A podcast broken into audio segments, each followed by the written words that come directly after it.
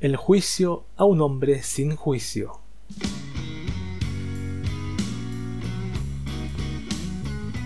Hace una semana atrás se realizó un evento por algunos denominado histórico, el llamado a la testificación del creador y CEO de Facebook, el señor irrespetable Mark Zuckerberg, debido al escándalo de los datos filtrados de más de 80 millones de personas. Un evento de una duración de casi 6 horas en donde el dueño de Facebook, quien creó su empresa en su dormitorio como él recalca varias veces, intenta responder a los cuestionamientos sobre sus modos de operar en esta plataforma. Respuestas que a varios nos provocó risa, otras ninguna sorpresa, y unas que nos confirmaron lo que ya sospechábamos hace un buen rato. Los detalles, las respuestas más repetidas y otro tipo de información es lo que tomaremos de un artículo para así reírnos un poco de Zuck y sus peripecias en público. A Zuckerberg le falta calle en el podcast de QV de hoy.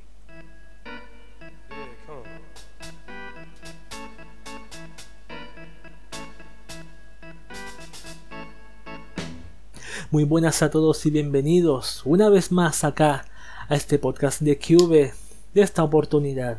Bienvenidos todos, saludos a todos, señor, señora, niño, niña, abuelo, abuelita, ¿qué más? Gato, gata, perro, perra. Eso no suena feo porque las perras son las hembras del perro, por supuesto. ¿Cómo les va a todos? Bienvenidos al podcast de QV, un podcast que le trae una mezcolanza de temas como tecnología, anime, internet, manga, Japón y conspiranoia paranoia de primera clase, first class. Siempre digo lo mismo, first class, first, first, first, no, first, first, first, ya me enredé, first, first class, first class, ahí sí, first class, no hay que hay que First Class. Excelo rápido, First Class. ¿Quién es el autor de esto?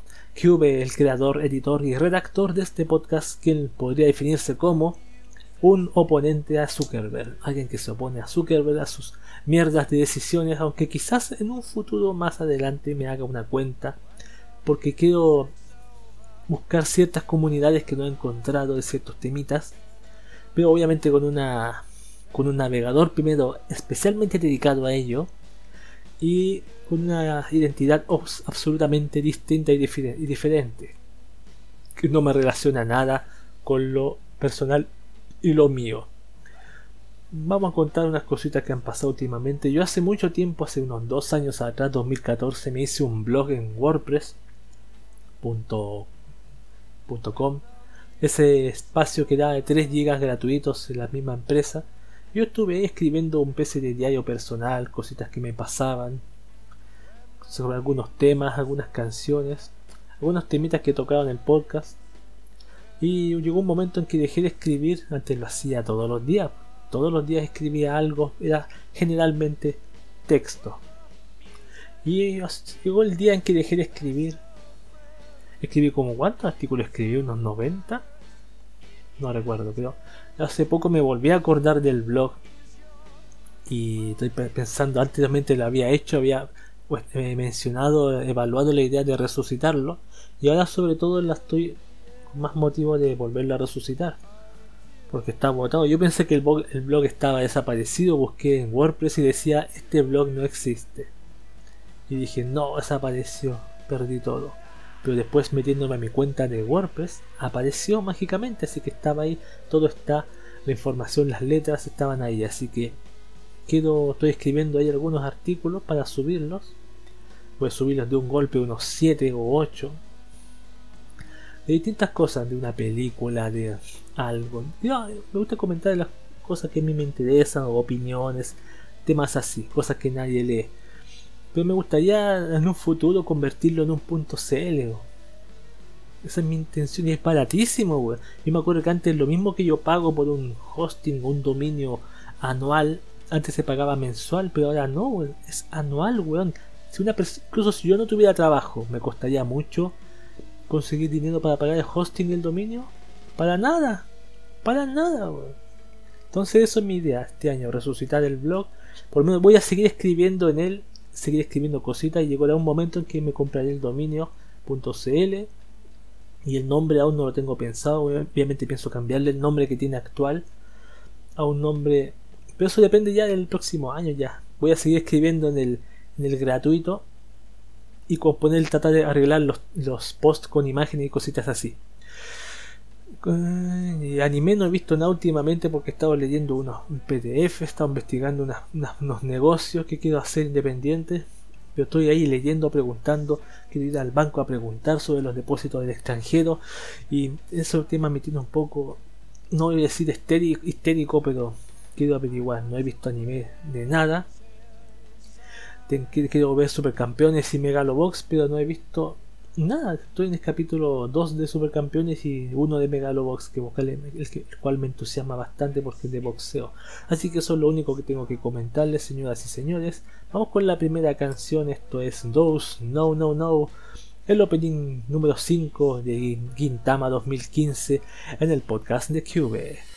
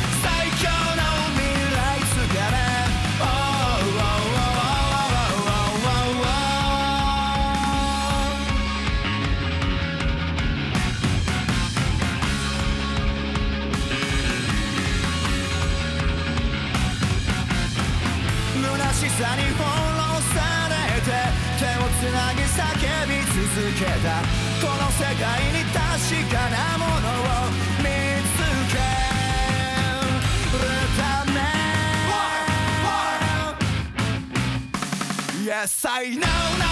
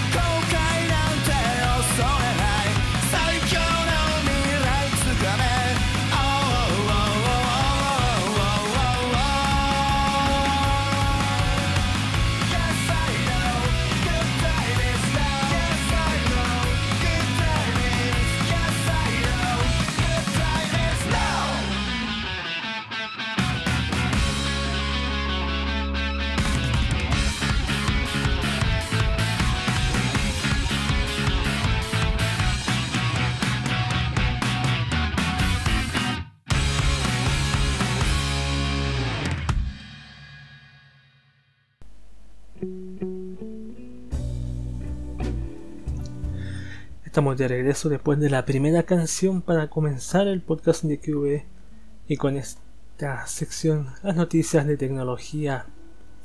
¿Dónde están? Aquí. Cada día la tecnología avanza, avanza haciendo nuestro vivir diario más cómodo y automatizado y esta tecnología también es aprovechada cuando cae en malas manos. ¿Cómo protegernos? Con información. Bienvenidos a las noticias de tecnología. Todavía no me las aprendo, así que discúlpenme por eso. Vamos con la, los eslogans que inventé. Hay varias de Facebook que voy a leer de un lote. La primera la voy a leer más detallado. La, la, larga lista de disculpas de Mark Zuckerberg por los errores de Facebook comenzó en 2003. La congresista Jan Schakowsky le recordó a Zuckerberg todas las veces que pidió perdón. A ver, Mark Zuckerberg en su segunda audiencia frente al Congreso de Estados Unidos ofreció disculpas por lo ocurrido con la filtración de Cambridge Analytica. Y una de las congresistas en la audiencia, Jan Schakowsky, se encargó de recordarle a Zuckerberg su historial de ofrecer disculpas por los errores cometidos, desde incluso antes que se fundara Facebook. A ver, la congresista no tuvo piedad. Su discurso comienza cerca de la hora 2.20 del minuto del video de más abajo. A ver, dice, usted tiene una, una larga lista de éxitos, pero también tiene una, una larga lista de disculpas. Comenzó pidiendo disculpas por los daños causados debido a su negligencia en 2003, cuando estaba en Harvard Luego en 2006 ofreció disculpas diciendo que no se equivocamos de verdad. En 2007 ofreció disculpas por no haber hecho un buen trabajo. En 2010 volvió a excusarse diciendo que algunas veces avanzamos demasiado rápido. En 2011 dijo soy el primero en admitir que hemos cometido un montón de errores. Luego en 2017, y relacionado a la manipulación rusa de las elecciones, dijo Pido perdón y vamos a intentar hacerlo mejor en el futuro. Jakowski fue más lejos en sus dichos y le dijo a Zuckerberg que es muy evidente que la autorregulación en Facebook no sirve. Mm, estuvo muy interesantísimo eso de la, comparecencia, el estar frente a los, a los senadores, que le hagan preguntas y respuestas. Eso obviamente lo vamos a tratar un poco en detalle en la sección de, tema que nos convoca. Así que vamos con titulares del mismo tema. Serio problema en el inicio de sesión de Facebook expone datos de miles de usuarios. Terceros pueden acceder a la información sin demasiado esfuerzo. Estamos investigando el problema, dicen. O como decía el Zuckerberg, o sea, mi, mi equipo se contactará contigo. Esa respuesta imbécil. Pese a las presiones de inversionistas, Mark Zuckerberg asegura que no se va de Facebook. No, no voy a renunciar a Facebook, también tengo un trabajo en filantropía, aunque es un asunto aparte, pero el problema actual en Facebook es muy importante para, para mí. 14 años lleva Facebook, weón. Aun con otro más que dice Mark Zuckerberg no descarta una versión pagada de Facebook, eso lo respondió en una de las preguntas. Siempre habrá una versión gratuita de Facebook, reconoció el creador de la red social frente al Senado de Estados Unidos. O sea, yo me imagino que la versión gratuita va a ser con menos, menos opciones que la pagada, como lógico. si tú pagas no tendrás publicidad, pero lo que dice que siempre, aunque no, no puedas pagar incluso, va a haber una forma en que tú tengas Facebook. Mark Zuckerberg ganó 3 mil millones de dólares mientras estuvo sentado frente al Congreso.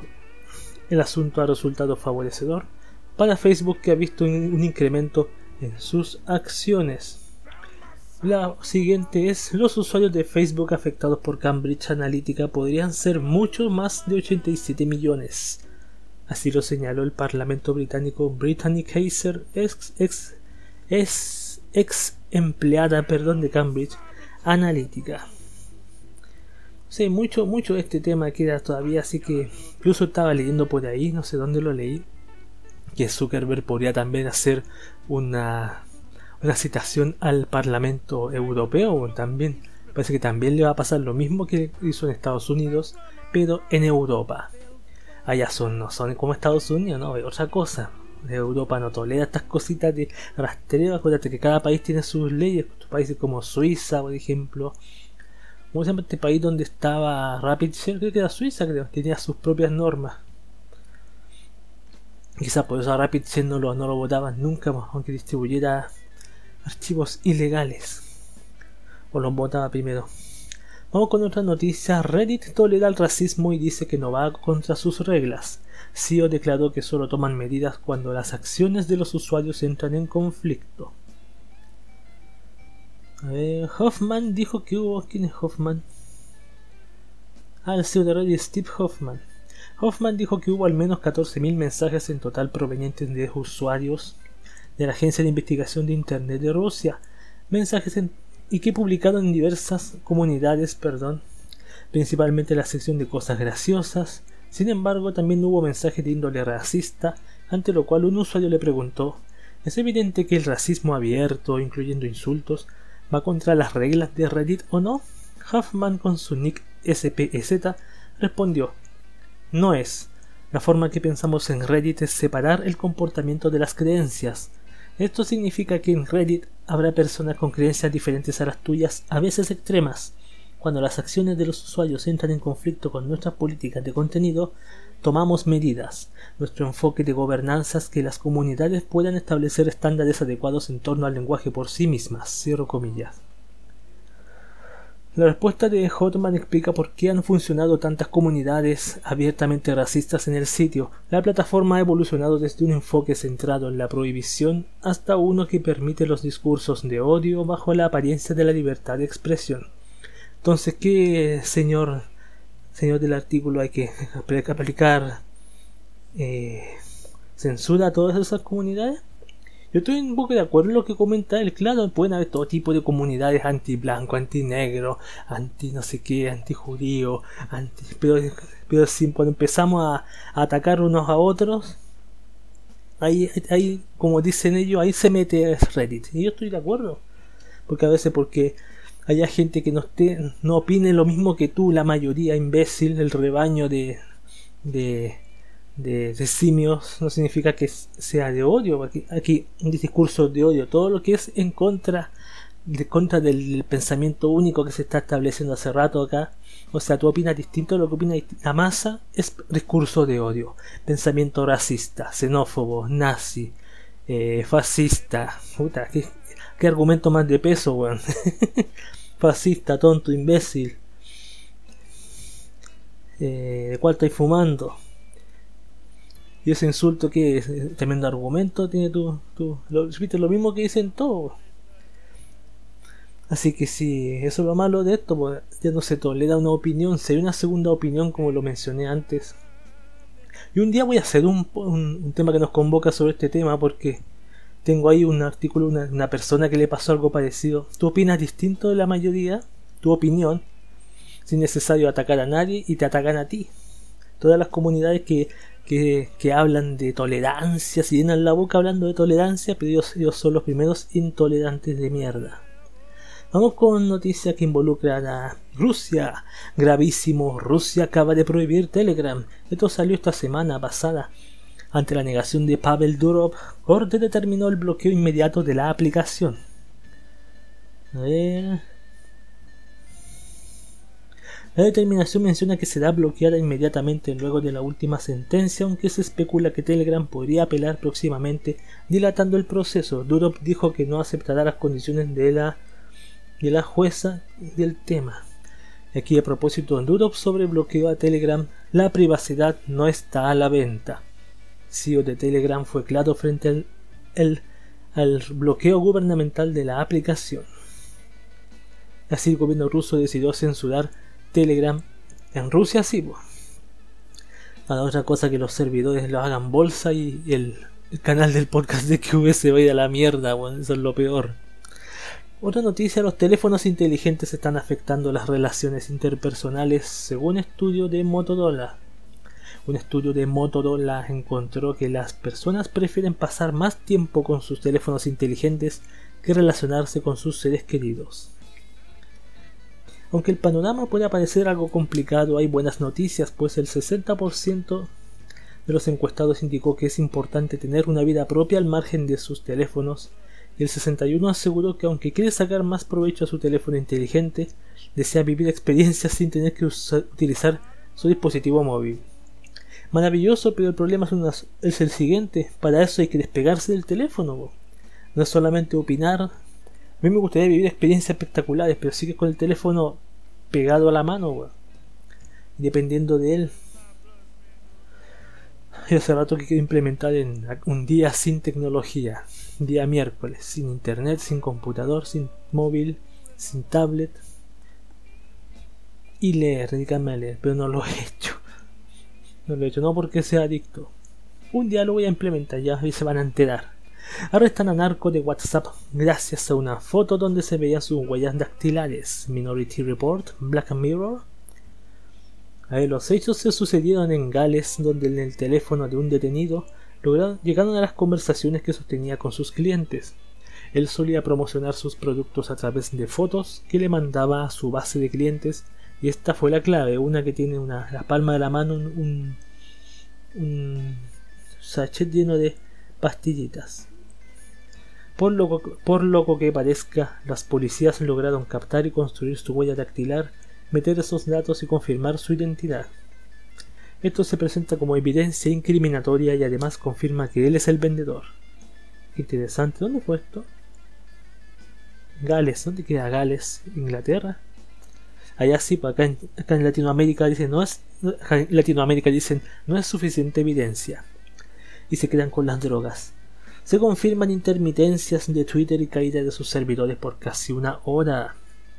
Los usuarios de Twitter notaron la caída del servicio de la red social y reportaron masivamente intermitencias durante casi 60 minutos, y lo mismo que una hora. ¿Qué hora fue eso? Twitter empezó a detectar fallas a las 8.50 M hora Colombia y México, 10.50 de Chile. Durante los siguientes minutos el número de reportes sobre la caída alcanzó un máximo de 6.500 11. Mm.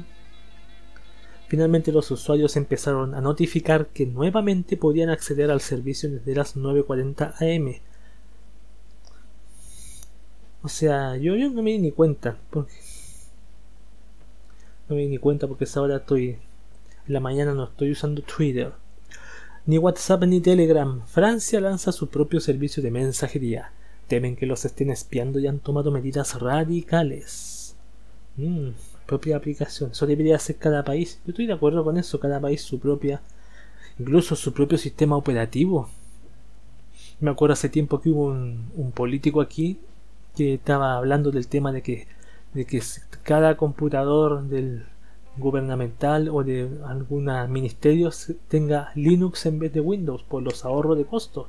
Pero obviamente ahí Microsoft puso el pie y, y lo negaron. Decía que era complicado, difícil de aprender, ña, ña, pura estupidez, las típicas excusas. Pero si para Windows tienes que pagar igual un, un ¿cómo se llama? Una persona que esté enseñándote a usar Windows 10, pues. Igualmente. El Linux lo mismo, la diferencia es que no pagas licencia. Y ahí donde Microsoft no le gusta ese tipo de cositas. Y a propósito, nueva gran actualización de Windows 10 se retrasó por la pantalla azul de la muerte. 25 años después, las BSOD sigue dando que hablar. ¿Qué es la BSOD?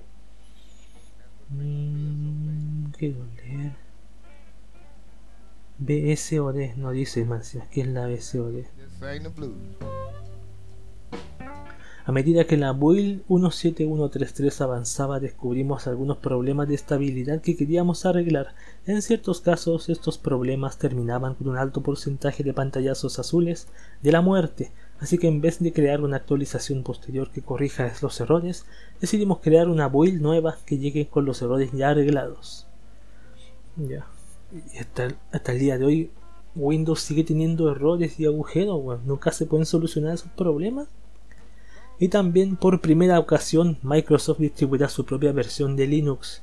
Azure Sphere es un nuevo sistema operativo basado en Linux diseñado para mejorar la seguridad del Internet de las Cosas. Ya, eso, cuando me hablan de Internet de las Cosas, yo tiemblo. Por último, miles de aplicaciones en la Google Play Store pueden estar rastreando ilegalmente a niños según un estudio. Un estudio encontró que casi 6.000 aplicaciones para niños en la Google Play Store no cumplen con medidas de seguridad para la privacidad de sus usuarios. Sobre todo la privacidad de niños, que los niños no se preocupan, los niños solamente abren la aplicación, se meten a internet, juegan, leen, ven el video, lo que sea. Y el adulto se dedica a otra cosa, como a masturbarse mirando Facebook, masturbarse con el móvil en la mano. Así el niño no molesta, el móvil es la tablet es el nuevo televisor para mantener distraído al peque de la casa. Padres de hoy. Y eso ha sido todo por esta oportunidad. Las noticias de tecnología han terminado en esta oportunidad. Vámonos con Egoist Namae no Nai Kaributsu, el ending de Psycho en el podcast de Cube.「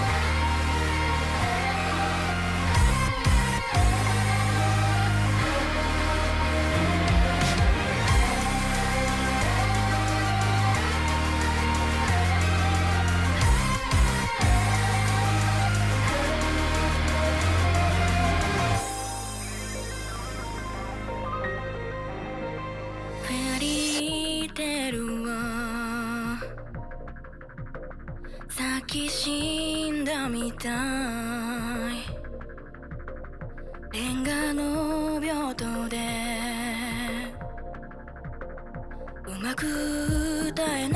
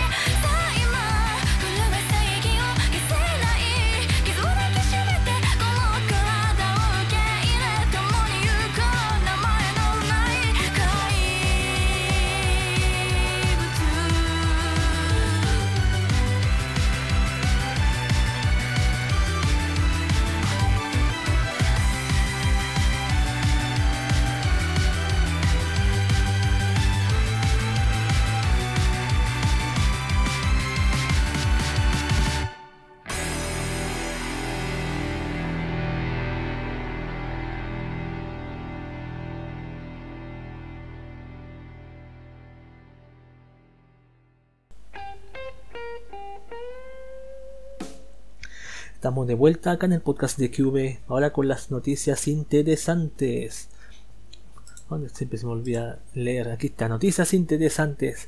Hay veces en que uno lee ciertas noticias tecnológicas y se pone a pensar, ¿en qué estaba pensando el que hizo esto? Así son las noticias interesantes. Voy a tratar de leer las cuatro que tengo acá, que no ocupan tanto espacio. El primero dice el, el nombre de esta red Wi-Fi obligó a evacuar a todo un edificio.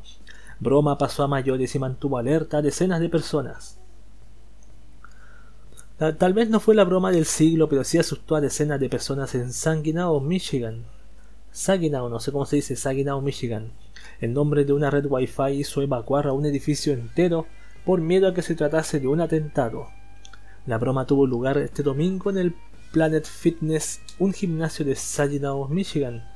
Todo partió cuando alguien en el local quiso buscar una red y se encontró con el nombre Remote Detonator o detonador remoto. El gerente del lugar, alertado, decidió evacuar el lugar ante la posibilidad de que se tratase de un verdadero atentado. Como resultado, el edificio completo fue desalojado y cerrado por varias horas hasta que llegase la policía. Al momento de llegar, asignaron a un perro para que buscara material sospechoso, pero el resultado fue nulo. McCall Gosling, portador de Planet Fitness, dijo a un portal local que el gerente estaba siguiendo el procedimiento de la compañía. Abro comillas. Si hay alguna sospecha de algún dispositivo o cualquier cosa que requiera atención policial, el protocolo es que cierren las instalaciones y se comuniquen con la policía. La seguridad es siempre lo primero. Cierro comillas. Sobre las eventuales repercusiones de la broma, la policía mencionó que el asunto no había infringido lo legal, puesto que no hubo amenaza directa ni algún crimen. O sea, yo estoy en un lugar buscando una red wifi para conectarme y aparece una que dice detonador remoto, claro. y pensaban como tan paranoicos los, Estados Unidos están paranoicos desde las Torres Gemelas. Obviamente con bueno, sí, una broma buena, menos mal que no es no es condenable, no hicieron nada malo al, al culpable. Yo podría hacer lo mismo acá, acá en Wi-Fi. ¿Qué pondría? Activador de bomba. ¿Qué sucedería? ¿Qué podría pasar? Voy con la siguiente noticia. Novias desesperadas crean petición para hacer desaparecer a Fortnite. Miles de novias y madres desesperadas por Fortnite, robando la atención y tiempo de sus parejas e hijos, exigen el cierre total del juego. La verdad es que Fortnite Battle Royale, el modo multijugador del más nuevo título de Epic Games, ha tenido una explosión de popularidad, en los últimos meses gracias a streamers, youtubers, celebridades y millones de jugadores activos que son atraídos a él por su fácil acceso, gratuito y disponible en casi todo dispositivo, hasta en los móviles. También por la adrenalina que surge de una competencia con otros 99 jugadores donde solo puede existir un solo ganador o un solo grupo si juegas con amigos. Esta popularidad ha causado gran preocupación en aquellas personas que han visto a algún conocido o amigo entregar toda su atención al juego.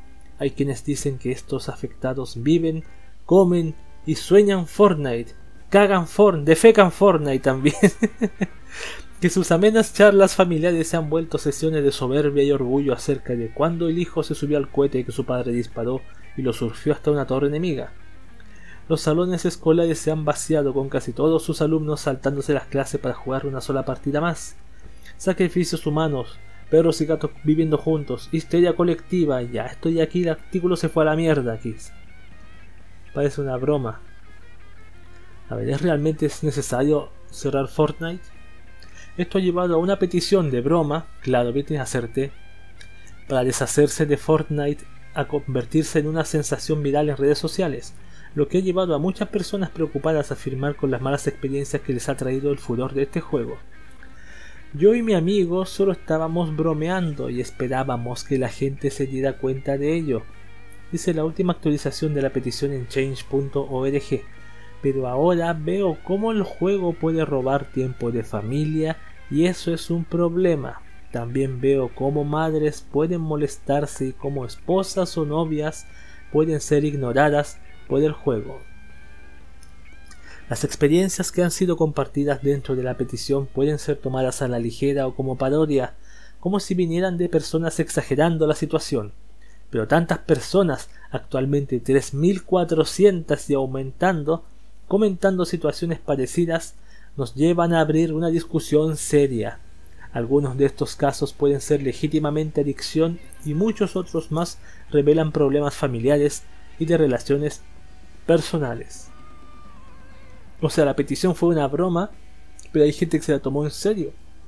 Por eso novias y madres desesperadas. Ah, bueno, yo prefiero mil veces un videojuego que, que una novia al ladito mío. O el anime, o mi computador siempre fiel. Aquí está, mi tower.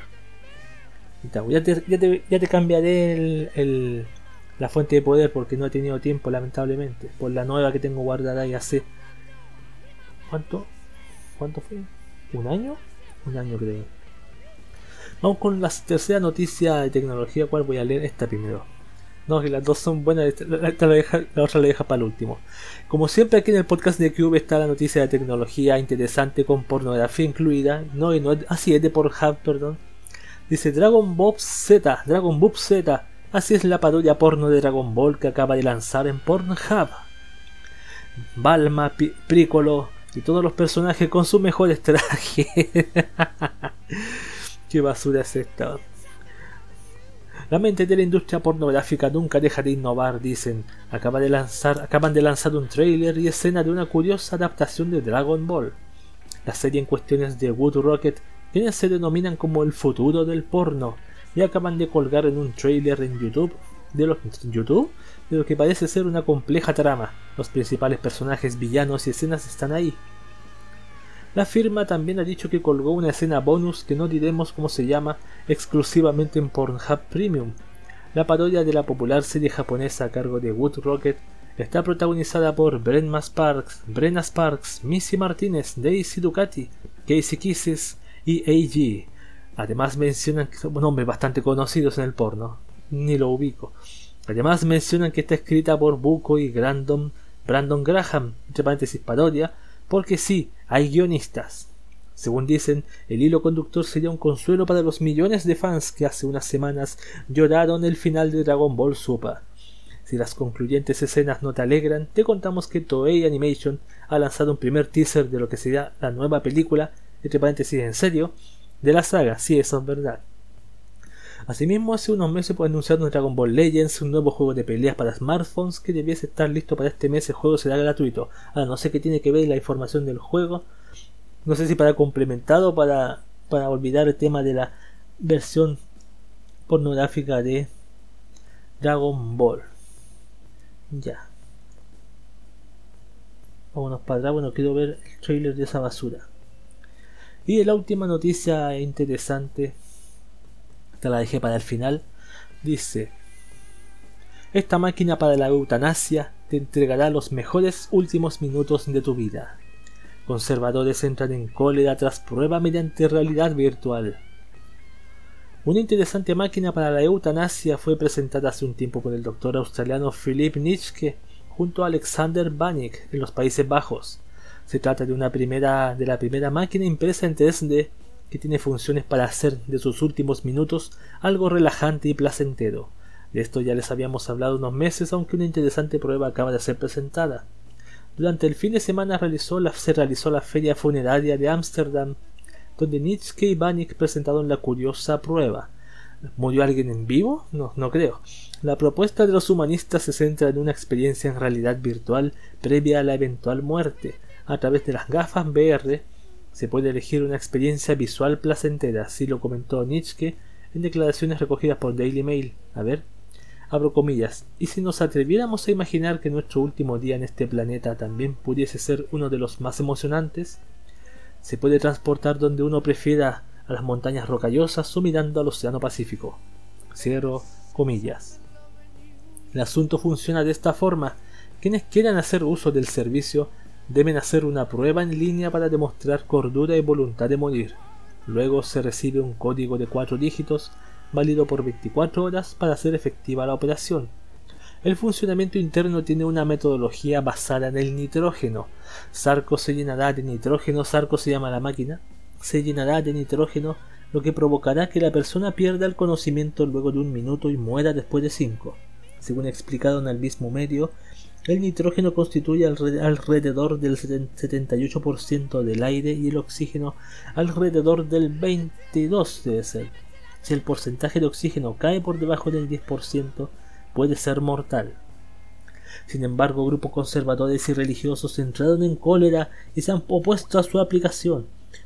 A la aplicación, por ejemplo, desde el Partido Cristiano Conservador Reformed Political Party, declararon, abro comillas, tratamos de hacer lo posible para evitar el suicidio y luego encontramos una máquina suicida en una feria funeraria, como si fuera el caso más normal del mundo. El suicidio no es una oferta promocional y ayudar con él es una ofensa criminal en los Países Bajos. Cierro comillas. Ahora sería interesante, por ejemplo, me imagino que en la prueba, si hubo una prueba quizás con una persona, y la persona muere con una sonrisa en la cara porque es efectivo, muere feliz. yo como si yo quisiera morir con esa máquina, ¿qué me gustaría que imágenes me mostraran? A ver, el último minuto de mi vida. ¿Qué, por ejemplo, idols virtuales en realidad virtual acompañándome, obviamente diciéndome cosas geniales. Morir al lado de mi waifu preferida, Nico, Nico, Nico, Nico. me diga, chao, nos vemos en el otro mundo. Ahí te voy a estar esperando. Y cerrar los ojos. Sí, se puede. Es rara la máquina, pero. Claro, igual recorrer el mundo. ¿Sabes que hace tiempo yo me imaginé que morir era algo parecido?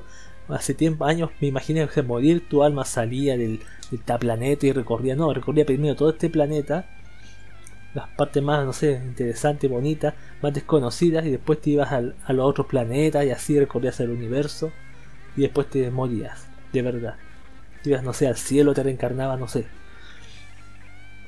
Pero, claro, conservadores. Yo creo que la, cada persona debe tener su decisión de vivir o morir, porque la, que el gobierno se haga cargo de, de, tu vida, hasta de tu vida, y tú no puedes elegir suicidarte, como que no Hablamos de libertad de aborto, pero de libertad de suicidio. ¿Ah? ¿Por qué no? O sea, es mil veces preferible tener a la persona en coma conectada a un respirador por años y no sabemos si está sufriendo obviamente, pero la gente es la que sufre, los familiares. Yo soy de desconectar, en fin. ¿Para qué? ¿Para qué tenerla ahí conectada? Aunque sea suene espartano de de palo. Así pues ya saben, si un día me muero y me meten en la máquina, me meto, voy a decir, yo quiero tal chicas de 3D al lado mío acompañándome diciéndome adiós.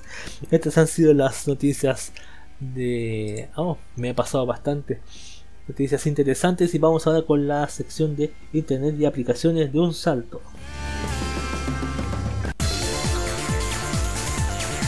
Esta es la sección Internet y aplicaciones.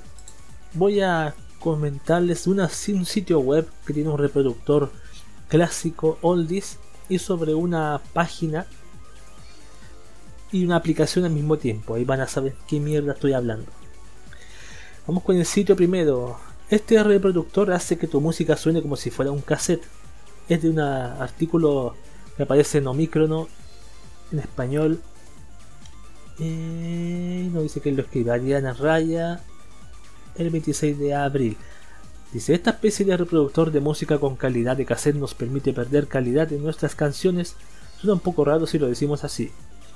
Qué mala es la nostalgia, nos lleva a tomar decisiones que normalmente no tomaríamos, a comprar cosas que no necesitamos, simplemente porque recordamos que en su momento era lo más. Primero fueron los vinilos. Ya hemos llegado al punto en el que las cintas de cassette se han convertido en una experiencia nostálgica hemos endulzado la amarga píldora que nos teníamos que tragar en su momento. Ahora las cintas de cassette no tienen mala calidad de sonido, sino carácter. La idea de tener que rebobinarlas con un lápiz, lápiz Bic en el caso de Chile, ya no es un anacronismo, sino algo divertido. Y tener que dedicar horas para crear nuestras propias compilaciones era un proceso que representaba nuestra juventud. ¿Y para qué les voy a engañar? Un servidor a veces también piensa igual. Esa es la sensación que deja Webcassette, un reproductor de música web que nos permite escuchar nuestras canciones favoritas como si estuviesen grabadas en un cassette. A ver, es una web app muy sencilla. Aunque incluye una cinta por defecto, podemos pulsar el botón de expulsar o eject. Ok, que, que recuerdo. Qué genial. Y seleccionar cualquier archivo de música que tengamos guardado. Tengamos guardado. Tenemos varios controles que incluso nos permiten cambiar la calidad de la cinta y los componentes del dispositivo. Eso supone que podemos añadir o quitar errores en la reproducción. Evidentemente las con canciones de la época el efecto es mucho más apropiado, aunque también puede servir para hacernos una idea de cómo los éxitos actuales hubieran sonado hace décadas. La percepción que tenemos de estas canciones puede cambiar. Webcassette debería ser compatible con navegadores modernos, aunque su creador advierte que recomienda Google Chrome para la mejor experiencia. Sin embargo, no hemos tenido problemas usando la web en Firefox. Yo en este momento la voy a cargar en el teléfono porque estoy leyendo de ahí. Webcassette dice Loading Wangon. Tiene un aspecto así retro gris como de estos computadores antiguos. Un contador de tape. Oh, que clásico es el contador tape. Los Boometers. Tape Quality, Motor Quality, Head Quality. Son las opciones que entrega. Baja abajo, pues, mierda. La página www. No, es webcassette.clismafax.es.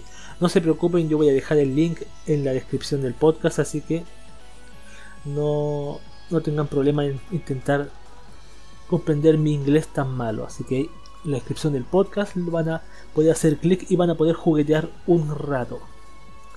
La otra página, esta más que página, voy a leer más la aplicación que la página trata de un sitio web que yo hace tiempo estaba, yo ayer mismo, anteayer me estaba queriendo acordarme no podía acordarme de ese sitio web para revisar el tiempo. Es una página europea que es muy buena acertando el tema del tiempo, más que las páginas nacionales, así que antes yo no podía acordarme cómo se llamaba y la buscaba en internet, no, podía, no acordaba de qué país era, de Suiza, de, de Islandia, ¿dónde era? No me acordé. El día siguiente en la radio, la persona que siempre la recomienda la dijo. La página es www.ir.no.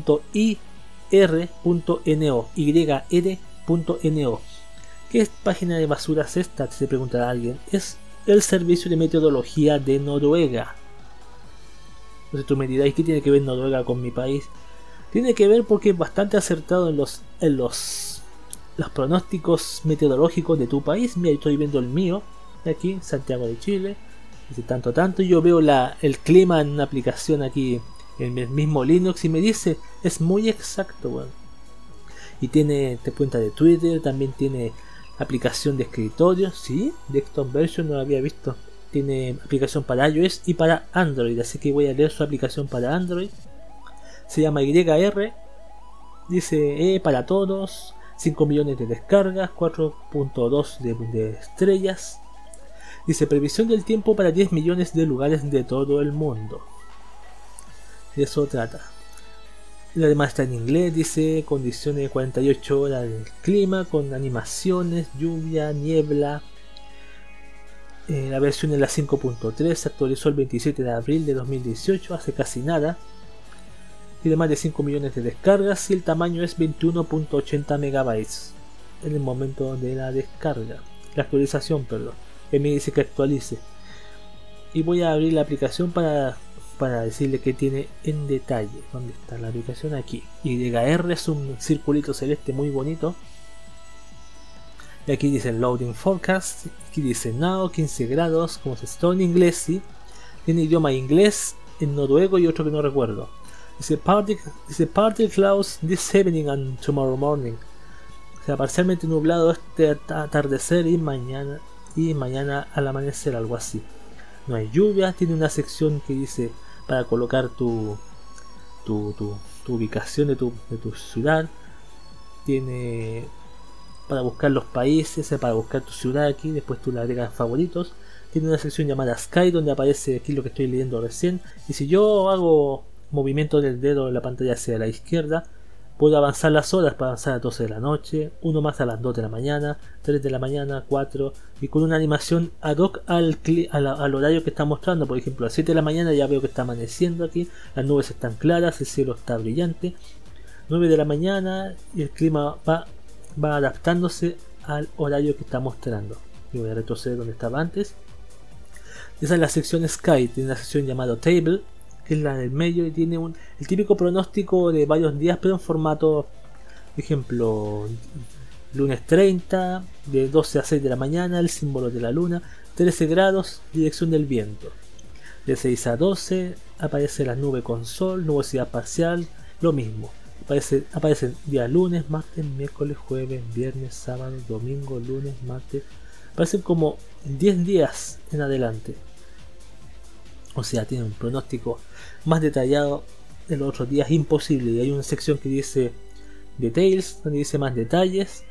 Aparece la hora de amanecer o de atardecer, hora que sale con el sol. Y la última opción que tiene aquí llamado Graph es la de la, temperatura, dice, pueden ver la variación de la temperatura que dice que a las 7 de la mañana hicieron 12 grados y a las 15 22. Bastante bonito, bastante fluido. Las precipitaciones también de la dirección del viento y de la presión atmosférica. Así que es información que basta y sobra si tú quieres saber si va a llover o va a haber cuánto calor. A mí me basta y me sobra. Yo quería buscar una aplicación de ese tipo y que no tuviera publicidad. También como lo es esta aplicación IR.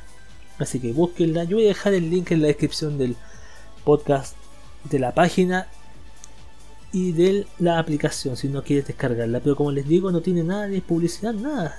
Bastante buena, útil y sobre todo exacta. Esta es el, ha sido la sección de internet de aplicaciones de esta oportunidad. Me faltó decir el eslogan, siempre hay en internet una página que te puede salvar el día y una app que da a tu batería justificar su corta duración no creo que gaste tanto la de el clima IR, así que YR, así que tenganla ahí a mano siempre. Esto es una canción que a mí me gusta, se llama Egoist, el autor Namae Nonai Kaibutsu.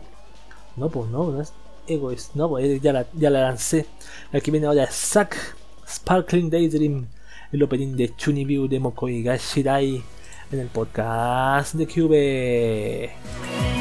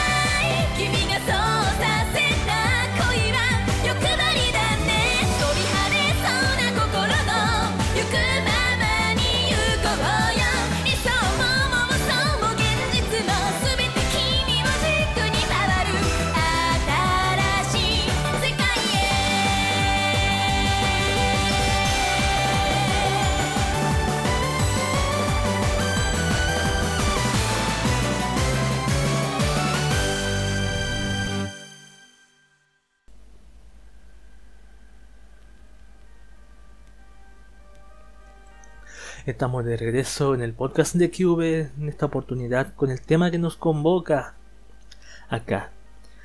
El tema que nos convoca es... ¿Dónde está el texto? Siempre se me pierde. Aquí. El tema que nos convoca, una noticia, tema o artículo que nos puede captar la atención o causar preocupación. Este tema de esta oportunidad es un tema al cual hace tiempo he querido hablarlo, relatarlo, opinar. Se trata de la comparecencia del señor Zuckerberg ante Estados Unidos, su Senado. Este es un artículo de Shataka, porque Shataka en Twitter estuvo tuiteando mientras se ocurría el evento de la comparecencia de la declaración de Zuckerberg. Estuvo bastante entretenido seguir esos tweets, las respuestas que daba esta persona, persona entre comillas. Y todo eso está resumido en varios artículos de Shataka, de Game de Omicron, de hasta Firewire, tiene sus, sus artículos sobre el tema breves. Pero yo elegí este, leyendo todo eso en detenimiento, elegí uno llamado Mark Zuckerberg ante el Senado de Estados Unidos en 23 frases. Escrito en Shataka el día 10 de abril de 2018 por Raúl Álvarez. Este voy a mencionar, después haremos, mientras vaya leyendo, haré una especie de comentarios y al final un resumen personal. Es un hecho histórico, Mark Zuckerberg, CEO de Facebook, testificó ante el Senado de Estados Unidos por el escándalo de Cambridge Analytica y la filtración de datos de 87 millones de personas. Y a pesar de que ya conocimos sus declaraciones con el documento que entregó al Congreso el lunes, hoy se enfrentó a 44 senadores quienes le cuestionaron de todo más allá de lo que había adelantado. Zuck se mostraba nervioso, me gusta ese Nick Zuck de Zuckerberg. Zuck se mostraba nervioso y con una apariencia francamente extraña, pero después de las primeras tres horas de comparecencia y tras el primer descanso, el líder de Facebook se empezaba a mostrar confiado, más seguro, con risas discretas y hasta improvisando en ciertos momentos. Sí, se veía bastante tieso, así como... ¿Cómo decirlo? No, no tieso. Así como... Demasiado serio. Demasiado serio es la palabra. Lo que es un hecho es que Zuck tenía estudiadas sus declaraciones palabra por palabra y se mantuvo alineado al guion, por lo que cuando se presentaba algo que no controlaba, sus respuestas fueron en torno a lo desconozco. Mi equipo se pondrá en contacto contigo y no vendemos datos a los anunciantes. Pero fuera de esto, Zack también soltó frases que nos podrían servir como pistas de lo que viene en un futuro para Facebook. A ver, empecemos. Joyas fuera del guion. Está claro que no hicimos lo suficiente. Zack iniciaba su comparecencia culpándose y haciéndose responsable por todo lo ocurrido, tal y como se había adelantado en el Congreso, documento que entregó al Congreso. O sea, esa es como una forma de, de antemano de, de caer bien o, o de decir que todo es responsabilidad tuya en vez de decir soy inocente. Una forma de, de- caer bien, en mi opinión. Otra joya. Ahora mismo estamos investigando más de 10.000 aplicaciones.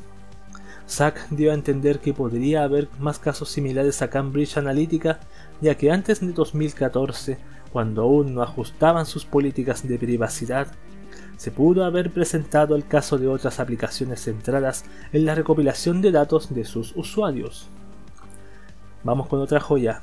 siempre habrá una versión de Facebook gratuita. Atención acá. Sheryl Sandberg, directora de operaciones de Facebook, lo dejó entrever en sus pasadas declaraciones y ahora Zack retoma el tema de un posible Facebook de pago, el cual sería la única manera para que los usuarios no tuvieran anuncios. De ahí surge ese siempre habrá un Facebook gratuito que podríamos interpretar como que siempre habrá gente que no quiera pagar y para ellos también habrá Facebook. Exactamente, o sea, si, Facebook cambia su modelo, adopta también un modelo de pago, quizás, con más opciones, por ejemplo, que no te, no te tome tu información, no la recabe, a cambio de pagar, así como lo intentó hacer WhatsApp hace tiempo. Aunque haya una persona que no pueda pagar, siempre habrá una versión gratuita para alguien, quizá con, más limitaciones, más limitaciones de lo que tiene ahora. Vamos con la siguiente joya. No esperamos que la mayoría de la gente quiera leer un documento legal completo. Aquí se refiere al cambio en las políticas de privacidad de Facebook, que se ha vuelto un documento muy extenso con más de 4.000 palabras y una gran cantidad de enlaces, más que cualquier otro documento similar. Esto lo hace difícil de entender ya que, según Zack, se trata de proporcionar la mayor cantidad de información posible tal como dice más adelante un, político que estaba con ese documento impreso, ¿alguna persona va a tomarse la molestia de leer esas cuatro mil palabras de términos y condiciones? Nadie. Lo único que quiere esa persona es entrar a la plataforma, usar la aplicación. Hasta inmediato, no quiere leer estupideces. Vamos con otra joyita. No, senador, todos sus datos le pertenecen y son suyos. Esta fue la respuesta de Mark cuando un senador le preguntó si sus datos personales son considerados datos propiedad de Facebook, entre comillas. Vamos con otra joya. Esta es más larga, sí. Desde el inicio de la compañía en 2004, comencé en mi dormitorio. Éramos mi compañero de cuarto y yo. No teníamos inteligencia artificial. Básicamente teníamos que aplicar nuestras políticas de manera reactiva. Ahora, cada vez más, estamos creando herramientas de inteligencia artificial nos ayudarán a trabajar de forma proactiva. Algunos problemas se prestan más fácilmente a las soluciones de inteligencia artificial que otros. Los discursos de odio es uno de los más difíciles. Cuando se le preguntó acerca de los lineamientos de Facebook para determinar qué es y qué no es un discurso de odio. Esa palabra tan, tan de, boga últimamente, discurso de odio. para mí un discurso de odio es cuando alguien habla y dice odio tal cosa, odio esto, odio esto otro pero para Facebook y para las empresas de tecnología y gobiernos o no cualquier cosa es como casi opinar distinto a lo que opina la masa la mayoría.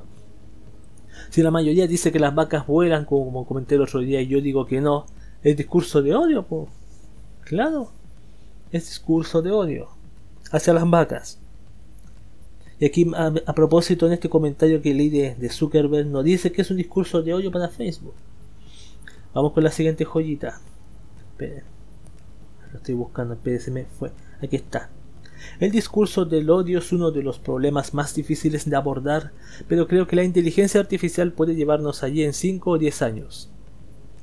Zack insistió en el uso de inteligencia artificial para vigilar el contenido de Facebook, que es cuando se podría diferenciar, perdón, de forma directa y en tiempo real cuando se trata de un debate o hay agresiones de por medio, sin duda un tema complejo.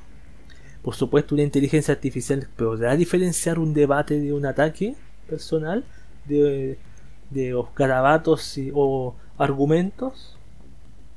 Vamos con la siguiente joya. Uno de mis mayores remordimientos al dirigir la empresa es que fuimos muy lentos en la identificación de las operaciones de Rusia en 2016. Ya, se refiere al no haber identificado, identificado a tiempo las operaciones rusas que buscaban intervenir en las elecciones estadounidenses, aunque aseguran que hicieron un mejor trabajo en las elecciones de Alemania y Francia, donde eliminaron más de 10.000 perfiles falsos.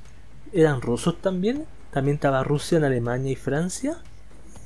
Obviamente Zuckerberg sigue con la misma, el mismo timo del no, los rusos fue la culpa de que Trump salió, no es que la gente lo eligió lo cual yo creo que es mentira. Vamos con la siguiente joya. No tienes permiso, no tienes permitido de tener perfiles falsos en Facebook. Respuesta con truco por parte de Zack, ya que el no tener permitido, entre comillas, no es lo mismo que no existan impostores. Por supuesto. Sí, pero otra cosa, que la gente, imagínate que hay gente que antes de... Creo que la mayoría de edad eran 13 años y hay gente menor de edad que se podía hacer una cuenta. No costaba nada. Otra joya, todos los días, alrededor de 100 mil millones de veces al día, la gente acude a nuestros servicios para usarlos de alguna manera, ya sea para publicar una foto, enviar un mensaje, etc., porque saben que tienen el control de sus datos. Una aseveración complicada y más viendo cómo está el tema. No sé, el control de sus datos no lo sé, eso no lo sabemos. Yo no sé si, ten- yo si yo Facebook no tengo idea si tengo control de mis datos, tengo control de los datos que aporto a la empresa, que regalo, pero no el control de lo que hace la empresa con mis datos. ¿Qué fue eso? ¿Qué fue eso? Sentí un ruido raro. Ya, vamos con la siguiente joyita. Comentario. No sé si nuestros empleados estuvieron involucrados con Cambridge Analytica, aunque sé que estuvimos involucrados en la campaña de Trump dentro del departamento de ventas. Puedo hacer que mi equipo lo contacte para mayor información. Esa frase, mi equipo se va a contactar contigo. Como muy optimista. Esa fue la respuesta a un senador que le preguntó cómo de confiables eran sus empleados. La última joya, creo que en la última sí.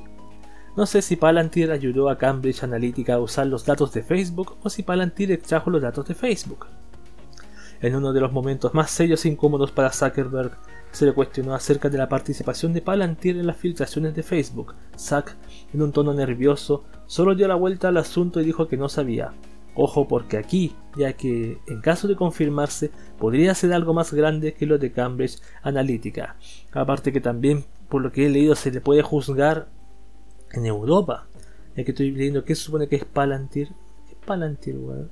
A ver, Palantir Technologies es una compañía que ya tiene 11 años de antigüedad, vende software a agencias gubernamentales, Wall Street, para que utilicen lo que se conoce como data mining, minería de datos.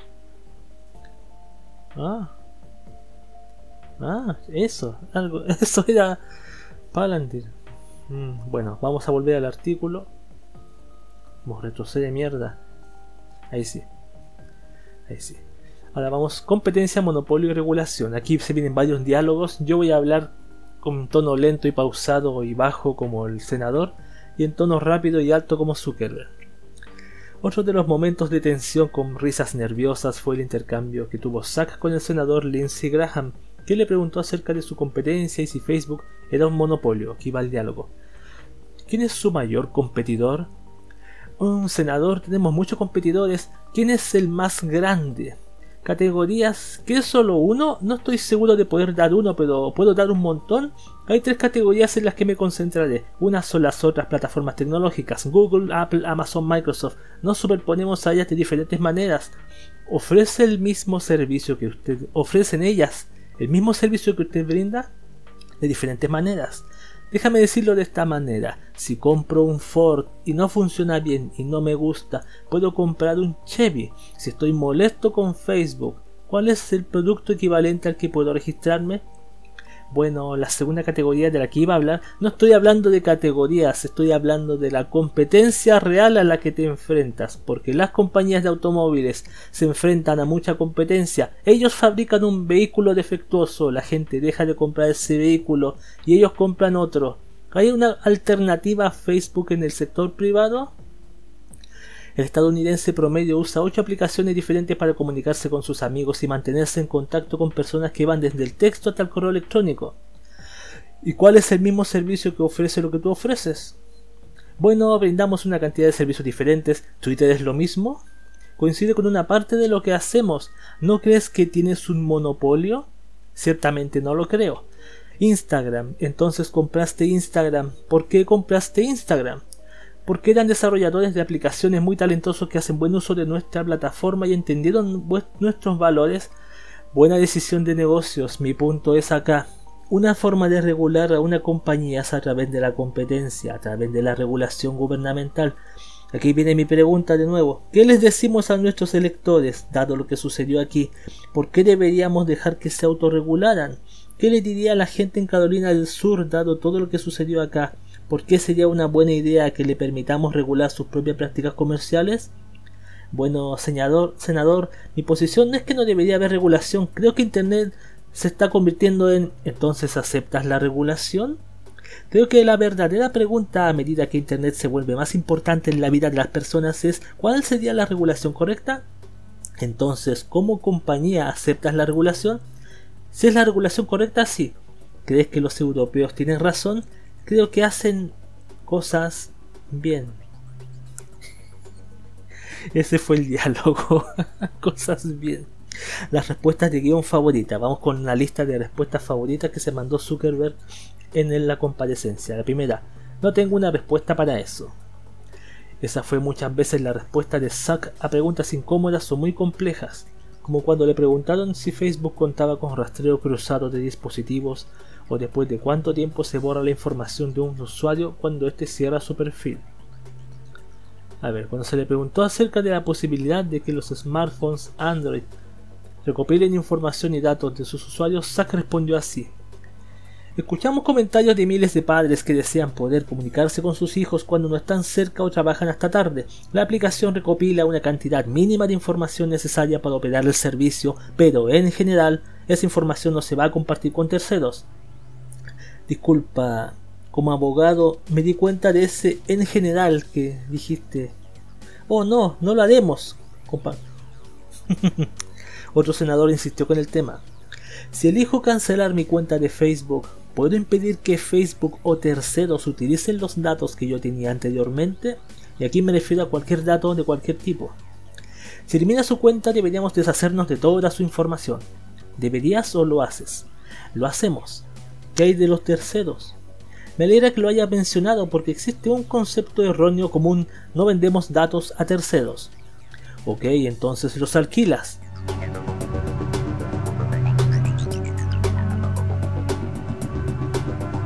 Silencio fue la respuesta de Zucker. Qué genial, weón.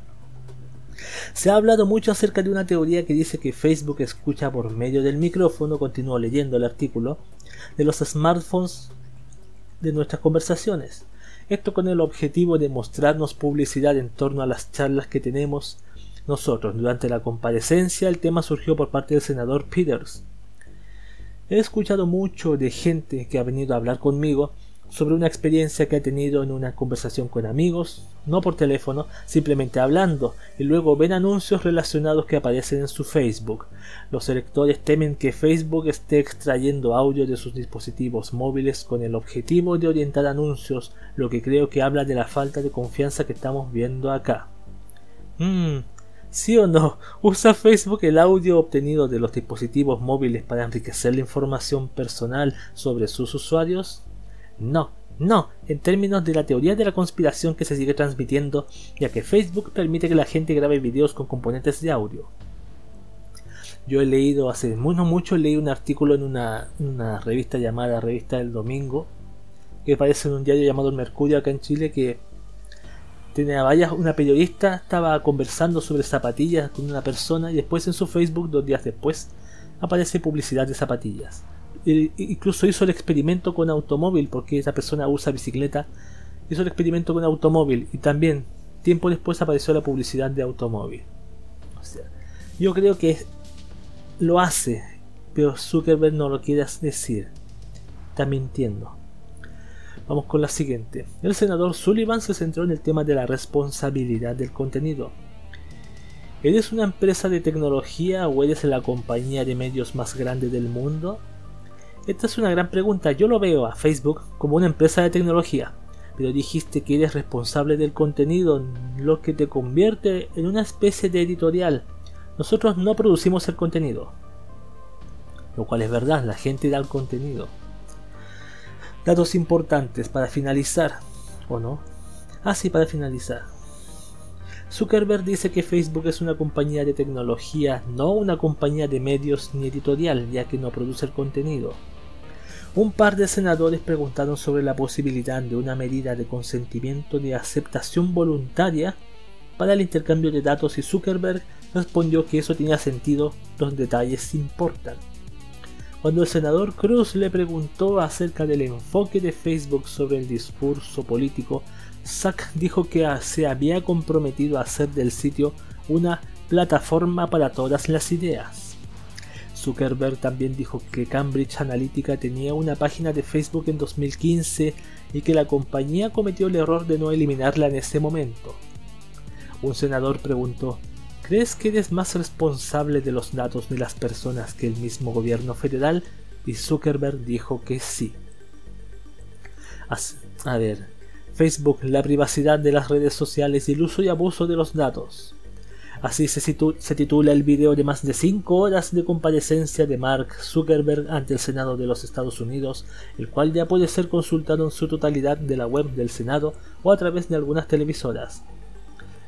Este video dura 5 horas 37 minutos 35 segundos, yo lamentablemente no lo vi. No sé si está subtitulado, pero este ha sido todo el artículo, bastante informativo y ella ataca a Mark Zuckerberg ante el Senado de Estados Unidos en 23 frases, escrito en Shataka el 10 de abril de 2018 por Raúl Álvarez. Ah, Zuckerberg. Ah, como comentaba, había leído hace poco que es posible que esto vuelva a suceder, pero en Europa. Y no, no olvidemos que Europa no es como Estados Unidos, Europa tiene sus normas. Fija, Europa es el que la ha hecho más, poco de trabas, poco más de, menos de trabas que China Zuckerberg. ¿Qué otra cosita? Zuckerberg obviamente eh, yo no le creo con el tema del micrófono del móvil. Yo creo que esa información la, la, capta. Igual como yo hace, creo que fue en la primera temporada del podcast que hablé de una persona que compró un Smart TV. Tenía que aceptar las condiciones de que el micrófono podía grabar lo que él decía. Y se iba dirigido a la empresa, de la marca del dispositivo. Así que yo creo que sí, yo creo que sí que es, es no es que es posible. Facebook graba las conversaciones tuyas. Date cuenta que la misma Alexa, ese aparatito que vende Amazon, tú puedes estar en otra habitación y decir Alexa, eh, dime el informe del clima y te va a responder Alexa. O sea, esa sensibilidad tiene un micrófono especial Alexa o estos micrófonos tienen más sensibilidad de lo que creemos. Porque si yo tengo el móvil en la mochila, como decía ese artículo que leí, estoy conversando de zapatillas y días después aparece la publicidad de zapatillas en mi Facebook, ¿será demasiado casual? Ah, yo no, yo no, yo no creo en las casualidades. Una vez sí, pero dos veces ya no es, no es, no es casualidad para mí. Así que Zuckerberg, desgraciado, mentiroso, desgraciado, ¿Qué va a hacer ahora Zuckerberg? Es la pregunta. ¿Qué va a hacer ahora? Creo que sacó un video que me enteré, no lo he visto, pero parece que en la, en próxima podcast lo voy a, ver, lo voy a en vivo y lo voy a, a comentar. Me parecen disculpándose un poco así, pero es para ya pues enterarme de eso me, me da risa ya.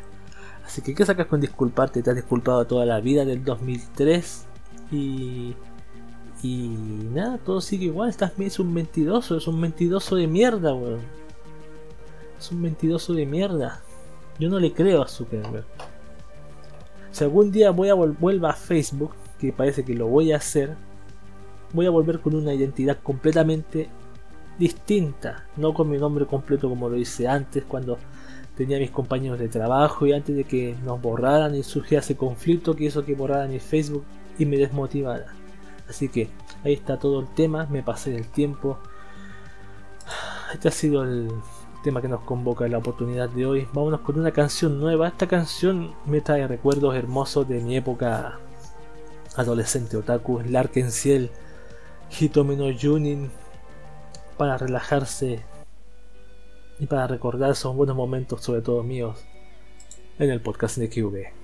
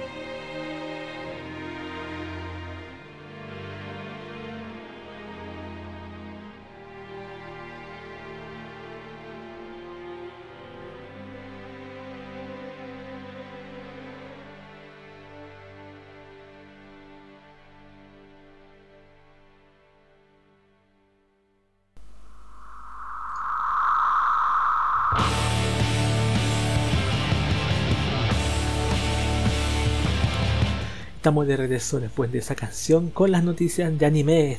Es el momento. Están aquí las noticias de anime. Hay en Oriente un país llamado Japón en donde la entretención no te da tiempo de ocuparte de tus relaciones familiares y románticas. Solo les basta con una waifu con una amplia sonrisa kawaii. ¿Qué hay de nuevo en Japón? Creo que la palabra romántica no la dije muy bien. Romántica. Ahí está. Vamos, ¿qué hay de nuevo? No olvidemos que ya se pues ya está, terminando, no, no está terminando la temporada, va recién el primer mes. Y eh, ya se están saliendo los estrenos del siguiente, la siguiente temporada, que es verano 2018 para Japón allá. Así que el primero dice el anime Sunohara Sono Kanridin-san. Presenta tres voces más de su reparto.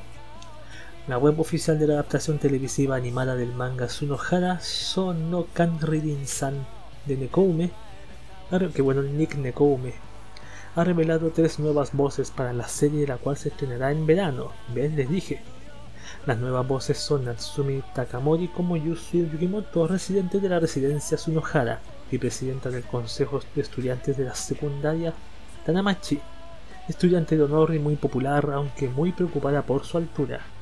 Asami Seto como Yamama- Yamanashi, residente de la residencia Sunohara y vicepresidenta del Consejo de Estudiantes de la Secundaria Tanamachi. Es muy alta y tiene buena figura, siendo muy aficionada a las cosas bonitas. Yume Miyamoto como Yuri Kasami, residente de la residencia Sunohara y secretaria del Consejo de Estudiantes de la Secundaria. Adivinen, Tanamachi, sí, la misma. Le gusta coser ropa y la fotografía, siendo una chica de sonrisa eterna, así como Kotori, me imagino, una especie de Kotori. Sin embargo, oculta algo tras su sonrisa. ¡Ay! Se unen así a las voces ya reveladas anteriormente, Rina Sato como Ayana Sunohara, Eri Kitamura como Aki Shina, las- la eterna Seiyu Eri Kitamura en todas las temporadas aparece, Ayane Sakura como Nana, hermana menor de Ayaka. Así que trata este anime. El manga está protagonizado por Aki Shina, un estudiante de secundaria que quiere ser más masculino, siguiendo su relación con Ayaka Sunohara, entre paréntesis la maternal casera de la residencia Sunohara, y las compañeras mayores de Aki en la escuela. Nekoume lanzaba el manga en las páginas de la revista Manga 4, Palette de Chinjisha el año 2014, mientras que el mencionado drama CD se pudo conseguir con el segundo tomo recopilatorio de la obra en julio de 2016. El tercer tomo se puso a la venta el 22 de noviembre. Por lo que estoy leyendo aquí una especie de como de harem, pero con mujeres adultas. Una especie como, como dice el chico, un estudiante secundario que quiere ser más masculino. Yo vi una imagen donde se ve como si fuera un niño de 10 años. Una especie de harem. ¿Cómo decirlo? Harem pedófilo. Harem pedófilo de mujeres mayores. Bueno, dice mujeres ma- compañeras mayores, dice aquí. pues. No sé por qué pongo mujeres mayores. Dice compañeras mayores de secundaria. Ah, pero el tipo también es de secundaria, pero parece niño, ya. Sí, como una harem inverso, pero con tres chicas de escuela, ya. Sí, puede ser entretenida. Ahí la nombro, la dejo ahí, por si a quien le interesa. La segunda, como comedia, puede servir muy bien. La siguiente noticia, la segunda temporada de One Room se estrenará en julio. La primera temporada del anime se pu- compuso de 12 episodios cortos divididos en tres arcos que se emitieron el año pasado. ¿En serio? La segunda temporada del anime One Room ha fechado su estreno finalmente para el próximo mes de julio en Japón. Ah, se viene. El reparto de chicas protagonistas para esta temporada ya se anunció anteriormente, siendo este Mao como Yui Hanasaka, Rie Takahashi como Minori Nanahashi, Rie Takahashi la seiyuu de Takagi-san y muchas, Megumin y muchas más, y Nori Minase como Mashiro Matsuki.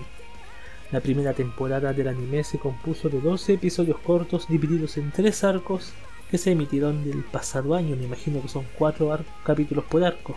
4, 8, 12, sí. También se estrenó una versión con personajes masculinos como protagonistas que tomó por nombre One Room Side, Side M. Esta segunda temporada se estrenará en algún punto de 2018. Side M es como típico de, como del lado masculino, así como el de Idol Master Side M también. Como Side significa versión de chicos. Para las Fuyoshis. Las Fuyoshis enfurecidas también merecen su, su ración. Allá en Japón es así, todos, todos merecen su ración, todas las perversiones están, son, necesitan su ración y generan ganancias, eso es lo más gracioso, generan ganancias. El Olicon y todo eso. El anime Shinchi... No, perdón. El anime Shichisei no Subaru fecha su estreno para el 6 de julio y revela su equipo principal. La web oficial de la adaptación televisiva animada de la serie de novelas Shichisei no Subaru de Noritake Tao, historia y bota ilustraciones ha mostrado una nueva imagen promocional revelando su equipo principal y fechado su estreno. El anime, el anime se estrenará el 6 de julio a la 1.58 en la cadena TBS, emitiéndose el día 8 de julio a las 1.30 en BS-TBS. ¿Por qué canal tiene 1, 2, 3 diferentes TBS, BS-TBS, TBS Plus? Bah, no importa. A ver, yo voy a ver la historia de este anime porque a mí me atrajo, así que para todos ustedes, Shichisei no Subaru. La historia de las novelas nos habla sobre un grupo legendario de jugadores llamado Subaru en el popular MMORPG Unión. El grupo lo conformaban amigos de una escuela primaria y se hicieron muy famosos en muy poco tiempo debido a su gran habilidad con el sistema Sense del juego. Cuando por un accidente un jugador falleció estando conectado al juego, Unión tuvo que cerrar sus puertas. Han pasado seis años desde entonces y Haruto Amo, uno de los miembros principales de Subaru, es un estudiante de instituto que no tiene futuro alguno. Su personalidad ha cambiado por completo y no tiene amigos ni ambiciones. Aló Anohana, me acordé de Anohana, no sé por qué. Sí, pues es como igual. Y piensa que el de Anohana jugaba videojuegos todo el día. Un compañero de clase, sigo leyendo, un compañero de clase lo anima a jugar a un nuevo título llamado Reunión, donde acabará viviendo una reunión entre comillas que no se esperaba. Se encuentra con su antigua compañera de juego y amiga de la, real, de la vida real, Asahi Kuga. El problema que es la chica que supuestamente murió dentro de Unión seis años atrás. El pianito de los ting. Haruto no se cree lo que está viendo y cree que debe estar alucinando que los datos de Asahi se han quedado como un error en el juego, pero en todo caso Allí parece estar la chica. Esto dará inicio a la leyenda de la reunión de ambos. Bueno, está muy, muy me gustó mucho. Shogakukan publicó el primer volumen de las novelas en agosto de 2015, habiéndose puesto el sexto a la venta el 20 de septiembre. Este anime yo lo voy a ver cuando se estrena la siguiente temporada. Julio, sí. Junio, verano, perfecto. Anotado. Ese y el otro de, la, de las pedófilas con el chico. Más estrenos de anime, el anime Oregatsuki Nano wa Imoto Dakedo Imoto Yanai se estrenará en octubre. El sentido del sexto volumen de la serie de novelas Oregatsuki Nano wa Imoto Dareko Imoto Hanai de Seiji Ebisu ha revelado que la anteriormente anunciada adaptación televisiva animada de la obra se estrenará el próximo mes de octubre. Este estreno es de, uh, de dos temporadas más, pero igual la leí por la historia. La historia está protagonizada por Suzuka Nagami y su hermano mayor Yu Nagami. Suzuka es una preciosa estudiante de tercero de secundaria con notas excelentes y que es la presidenta del consejo de estudiantes. Además, la chica ha escrito una novela sobre una hermanita pequeña que adora a su hermano mayor. ¡Oh, qué ternura! Habiendo ganado un premio literario con ella, tras discutir el tema con su hermano, deciden que Yu debutará como autor de novelas ligeras en lugar de Suzuka, aunque bajo el seudónimo Chiakito Wano. Ebisu lanzaba la serie de novelas en 2016 bajo el sello Fantasía Bunko y contando con ilustraciones de Jintaro. Yo yo leí el título y no pude no pude evitar acordarme de Oreno y Mouto. Y dije, no, otra vez el mismo autor de, Imo, de Oreimo. Pero no, confirmé que Seiji Bisu es como el primer trabajo de man de. No sé si la primera novela, pero. Yo busqué ese nombre Seiji Ebisu en Miami List y aparece esa novela solamente. Origasu Kinanowa. Ese que. Eso estuvo cerca. Igual suena, no sé, no me atrae, ya no me atraen mucho esas cosas de, de manitas pequeñas, con tu trauma de No, no tanto el trauma, estoy exagerando. Yo igual la vería, pero no solo, la vería acompañado. Porque solo para que perdería el tiempo. Shinen, el último, la última noticia de estreno, Shinen Resist, nuevo proyecto colaborativo entre Shueisha, Alt Plus y el autor Shinichiro Narie. Shueisha, la desarrolladora Alt, Alt Plus, y el autor de manga Shinichiro Narie ha revelado recientemente el lanzamiento de un proyecto colaborativo titulado Shinen Resist. Shinen, Shinen Resist, perdón. La web oficial del proyecto nos dejan un video conceptual del mismo y nos anuncian que su despliegue está previsto para verano. Alt Plus aparecen como responsables de la dirección general, planificación, producción y concepto original, mientras que Shueisha toma crédito en la planificación y el guion. Alt Plus lanzará un juego para smartphones en algún punto del año contando con diseños de personajes de Narie. El autor se encargará de una adaptación a manga del proyecto y la producción de sonido estará a manos de Apex Entertainment. La web oficial lista 25 personajes y una mascota animal como protagonistas desarrollándose la historia en un futuro distópico donde conoceremos a unos jóvenes rebeldes y las amistades que se forjan entre ellos. Ah, idols masculinos. Me sonó así. Pero 25 personajes, vos, son demasiados. La gente se va a terminar acordando Ah, vamos con noticias de videojuegos que tengo una sola. Puchiguro Love Live para smartphones se lanzará el 24 de abril. Desde Pokélabo, Sino Alice, Senki, Sello Sinfoguía de XD Unlimited y Sunrise han anunciado vía la cuenta oficial de Puchiguro Love Live que el juego se lanzará el 24 de abril. El nuevo juego para smartphones de la franquicia Love Live será un puzzle táctil en el que aparecerán las protagonistas de la franquicia Love Live convertidas en pequeños peluches. Durante las partidas sonarán temas musicales tanto de Muse como de Awards. Simológico. Yo no lo, voy a, no lo voy a jugar porque yo ya pasé por el fan el, por jugar videojuegos, así que una pena. Pero igual es un juego para jugarlo casualmente, ¿no? Creo, espero. Espero, si van a hacer esos eventos que hacen en Love Live, son literalmente para matarte de sueño, para absorber tu energía vital el doble, ya que el videojuego de Love Live SIF te absorbe tu energía vital, el otro remata tu energía vital. Noticias de manga, Shueisha anuncia el Jump Music Festa para los días 7 y 8 de julio. Shueisha ha anunciado que como parte de las celebraciones por el 50 aniversario número 50 de la Weekly Shonen Jump celebrarán un Jump Music Festa los días 7 y 8 de julio en el Yokohama Arena de Kanagawa. El evento revelaba el pasado jueves una primera tanda de artistas que participarán en él.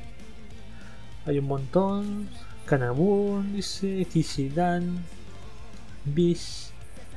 Participarán en el evento. Todos los artistas y grupos participantes interpretarán temas inspirados por los trabajos de la Weekly Shonen Jump, así como otras canciones relacionadas. Eso es lo que tiene que ver con manga. Quedan algunas de anime. Rápidamente, Boruto, Naruto Next Generation cambiará de horario de emisión con su episodio 56. El número 20 del año de la Weekly Shonen Jump de Shueisha ha revelado que el anime Boruto puntos Naruto Next Generations cambiará de horario próximamente. La serie se emitirá los miércoles a las se emitía los miércoles a las 17.55 desde su estreno, pero pasará a emitirse los jueves a las 19.25 a partir de su episodio 56. Los episodios 54 y 55 mantendrán su horario de los miércoles. La serie estrenaba recientemente un, su nuevo arco, el del examen de Chunin, y que extenderá la historia de la película Boruto Naruto The Movie. Boruto 2. Naruto Next Generation se estrenaba en abril de 2017 y puede ser vista desde su página web ilegal favorita. O legal, como quiera usted verlo. A ver qué. Ah, ya. Las novelas Isekai Cheat Magician tendrán adaptación animada. La cuenta de Twitter oficial de la revista Shonen Ace de Kadokawa ha revelado que la serie de novelas Isekai Cheat Magician de Takeru Uchida recibirá una adaptación animada.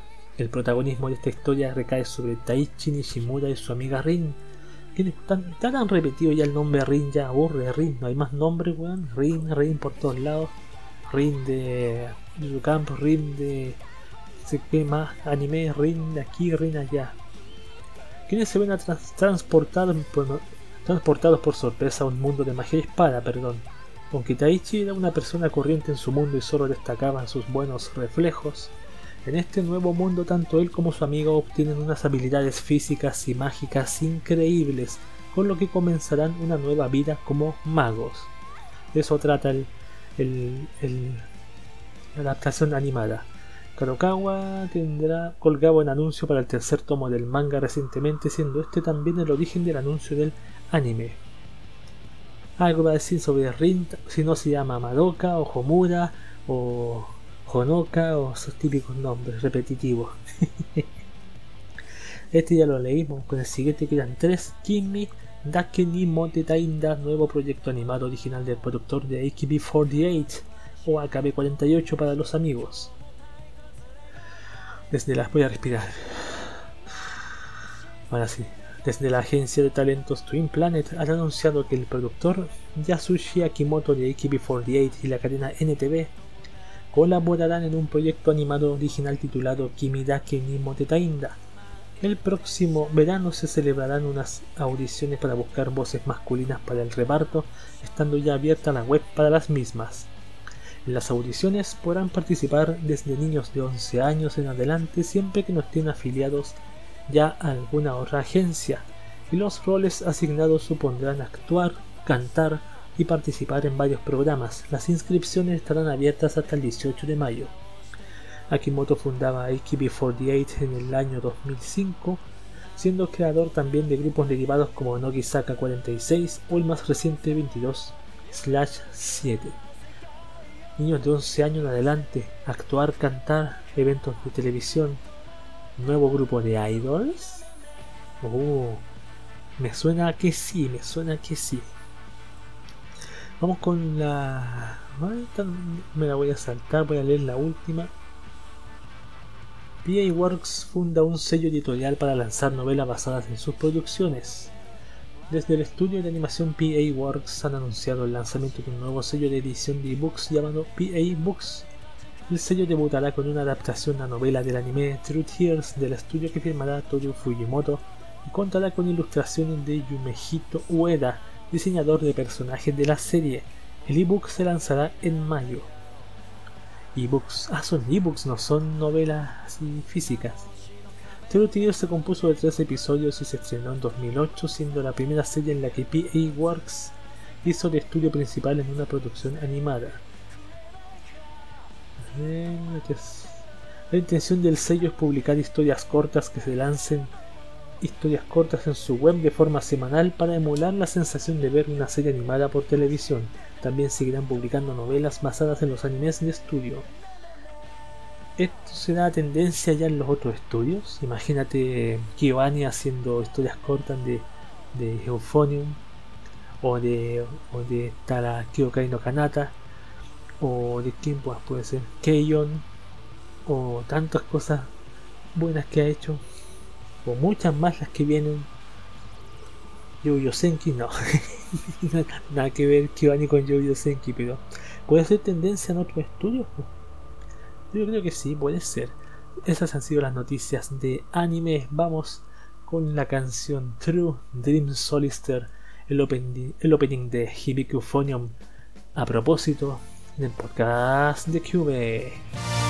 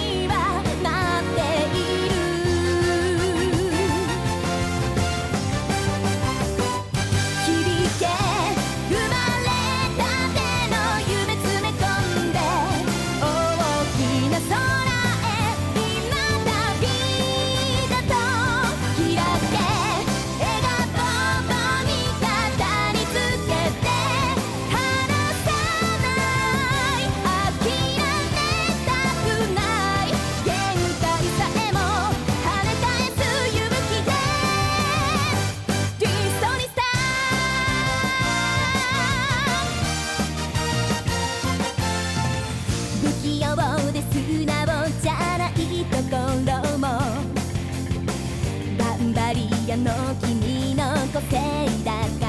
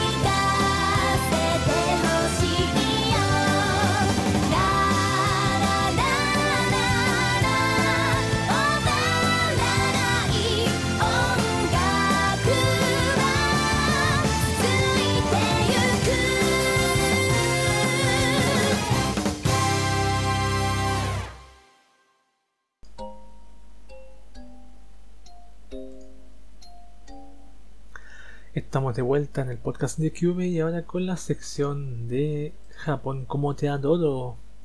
Japón, el país donde nosotros, los webs latinos, deseamos ir a peregrinar en agradecimiento a nuestra mona china favorita, no es un lugar perfecto.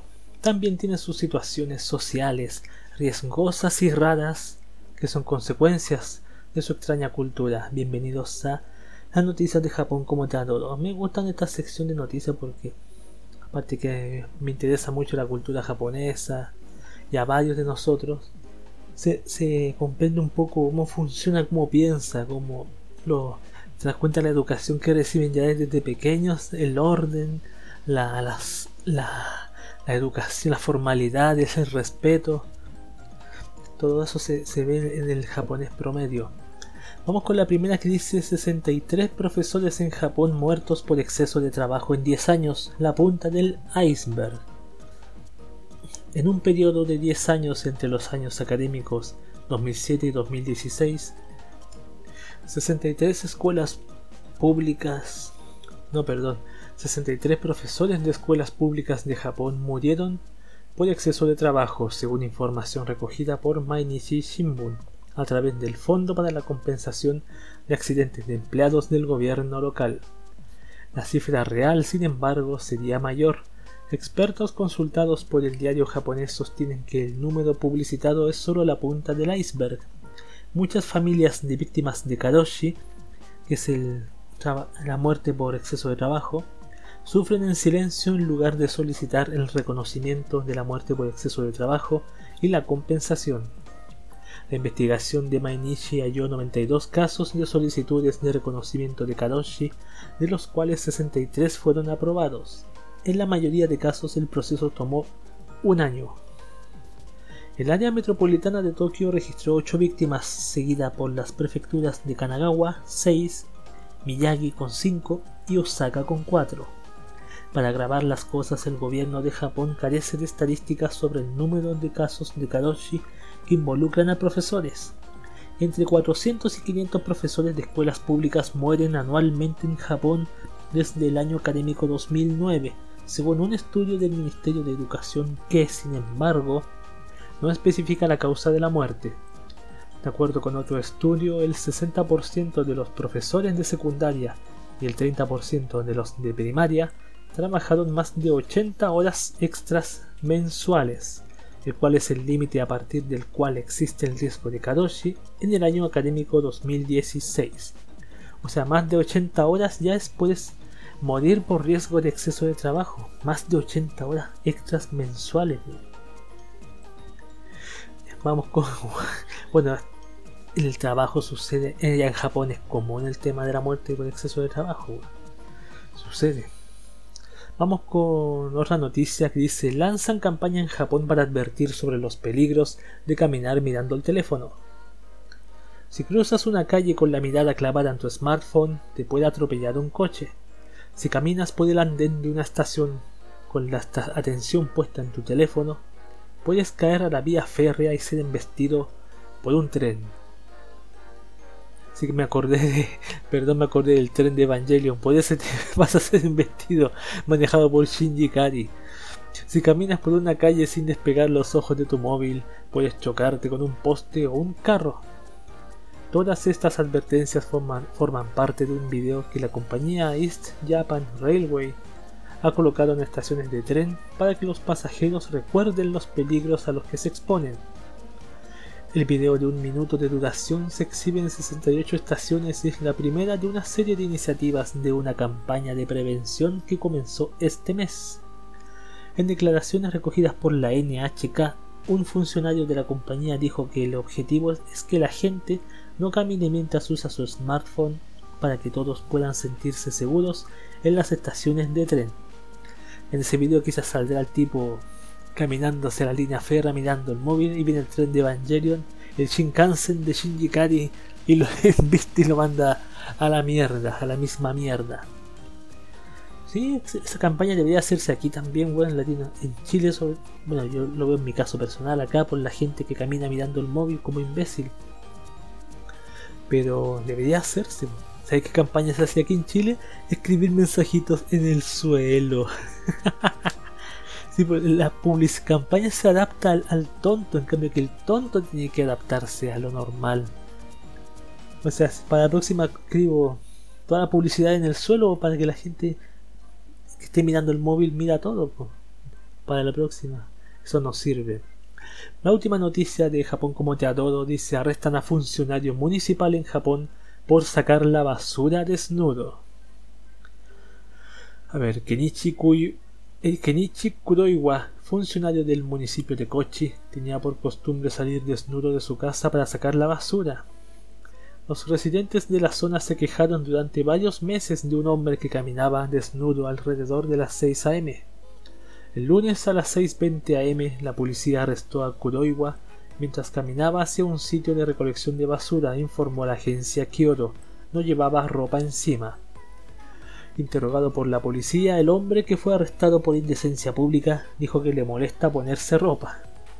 Kuroiwa tiene 49 años y es jefe de una sección en el municipio de Kochi, donde es considerado una persona muy seria en su trabajo.